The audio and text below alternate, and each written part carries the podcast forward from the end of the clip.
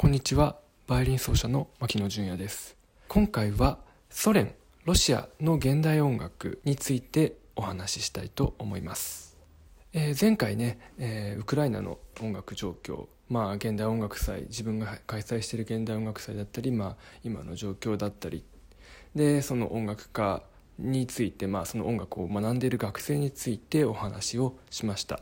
であの非常にあの個人的にも、えー、ロシアまあ、チャイコフスキーロマン派ぐらいですよね、えー、のチャイコフスキーから、えー、と今に至るロシアの音楽っていうのは個人的にすごくあの興味がありまして今回1900年から、えー、2000年までのロシアソ連での音楽史というものを、えー、とさらっとえー、概要を皆さんにお話ししたいなと思っています。まず一番最初に名前を出したい作曲家がストラビンスキーです。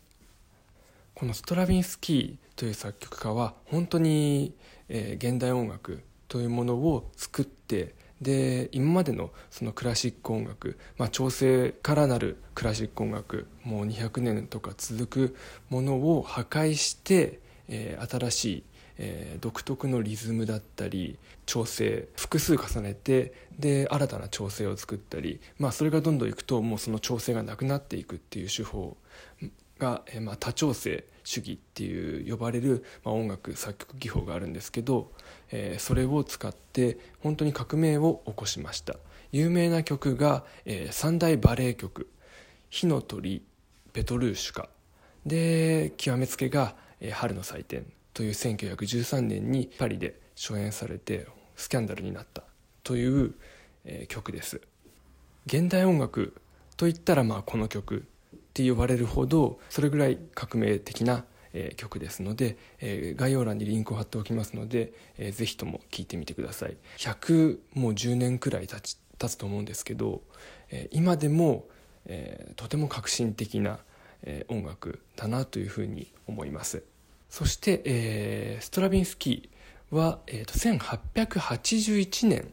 にあすみません1882年かな？に、えー、と生まれて1971年まで、えー、生きられた大変長寿な作曲家だったんですけど、まあ、彼は最初ソ連になる前のロシア帝国時代に生まれてそれで、えー、作曲活動をしてでしばらくしてその、ね、ロシア革命の後に、まあ、ソ連になってしまった。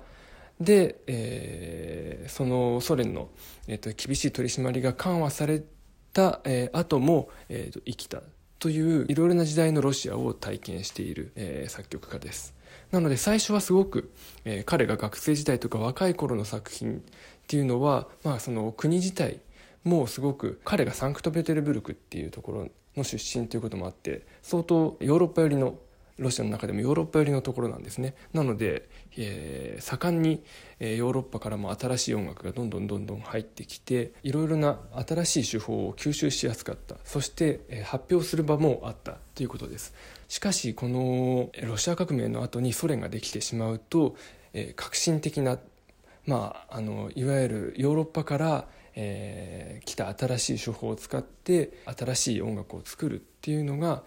え取り締まりを受けてしまうんですね。そこでストラヴィンスキーは、まあ、自分の活動音楽活動をもっとしたいということで、まあ、国内にとどまるのではなくてそこからいろいろなスイスとか、まあ、アメリカとかというところに、え、逃れてそこで、え、作曲をしていきます。そして、えー、最終的には、えー、1960年前ぐらいですかね59年60年くらいに、えー、レナード・バーンスタインという、えー、アメリカの指揮者の仲介によってで最終的に、えー、ストラヴィンスキーはソ連を、えー、久しぶりに訪れることができてそこで、まあ、彼の前衛的な革新的な音楽っていうのも、えー、解禁になったというふうに言われています。なのでこのストラヴィンスキーは、えー、いろいろな本当に作曲技法を、えー、ヨーロッパから、まあ、またはアメリカとかから、えー、吸収してなのでいろいろな作風があるんですね。12本技法、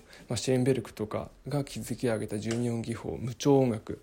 の、えーと、手法だったりバッハとかヘンデルとかクープランとかそういう昔のものを研究してそれを現代風にアレンジするっていった新古典主義。のような音楽も作りますし、まあ、本当にカメレオンと呼ばれている作曲家の名にふさわしいそのくらいいろいろな、えー、ジャンルの音楽を作曲したということです。えー、対しまして、えー、ストラビンスキーが生まれて約10年後に、えー、プロコフィエフという作曲家が生まれました。この彼もロシア帝国の時代に、え、生まれてそこで作曲活動しているうちにソ連という国になってで一時はアメリカに、えー、行って作曲活動をしていたんですけど早々、えー、ソ連に帰ってきてそしてソ連の、えー、中で、えー、活動して生涯を終えていくといった形になります。そしてくしくも、えー、彼が亡くなった1953年えー、ちょっと日付は忘れてしまったんですけど同じ日だったと思うんですね、えー、ヨセフ・スターリンという、えーと、ソ連の最高指導者が、えー、亡くなってしまってでそこでまあ一つの、えーまあ、時代が終わるというふうにも呼ばれているんですけど、えー、なので彼の作風というのは、えーと、最初の頃は、えーとすごく前衛的でヨーロッパの手法なあの前衛的な手法をねたくさん取り入れて、えー、挑戦的な意欲的な曲を出し始めていったんですけど、まあ、ソ連になって戦争ソナタピアノソナタ第6番第7番第8番っていう戦争三部作って言われてるソナタを作曲したりもしたんですけど、えー、基本的には後期の作品、えー、っていうのは、えー、分かりやすいソ連の音楽の基本方針というのが、まあ、社会主義リアリズムといって誰にでも分かりやすい音楽を、えー、と書いてそれで国民の士気をナショナリズムに、えー、仕向ける音楽を作れっていうのが基本方針だったので、えー、その方針にやはり基本は乗っ取っていないといけないんですね。なのでそういうふうな音楽を作って、えー、本当の前衛的な、えーと、手法というのは、えー、まあ半ば禁じられていたというかの中で作っているのでどうしてもそのストラヴィンスキーとか、えー、そういう音楽のタイプとはちょっと違う音楽になるんじゃないかなと思います。なのでよくあるあの批評の筋では、ね、ちょっと中途半端だというか、まあ、和洋折衷というか、えーと、いろいろなジャンルが切り張りされて作られている、まあ、まとまりがないというかそういうふうなネガティブなね、えーと、批評もされるんですけど、まあ、個人的にはすごく面白い作品「えー、バイオリンのそなた第1番」とか、まあ、第2番もそうですけどコンチェルトもね面白いなというふうに思いますし結構好きな作曲家だったりもします。ただそのストラヴィンスキーと比べると、えー、作風がちょっと違うのかなと思ったりもします。結構10年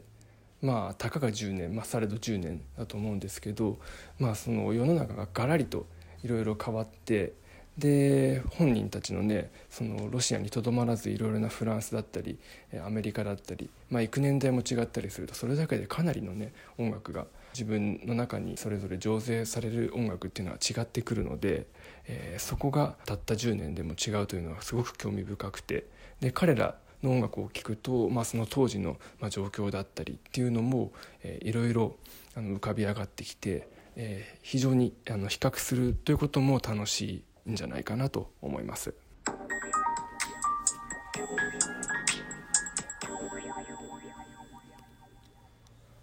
はい、えー、ということで、えー、今回は、えーと、ロシアソ連の、えーと、現代音楽についてストラヴィンスキーと、えー、プロコフィエフの2人に焦点を当てました、えー、次回はプロコフィエフの15年後に生まれたショスタコービチという作曲家についてお話ししていきたいと思います。ご清聴ありがとうございました。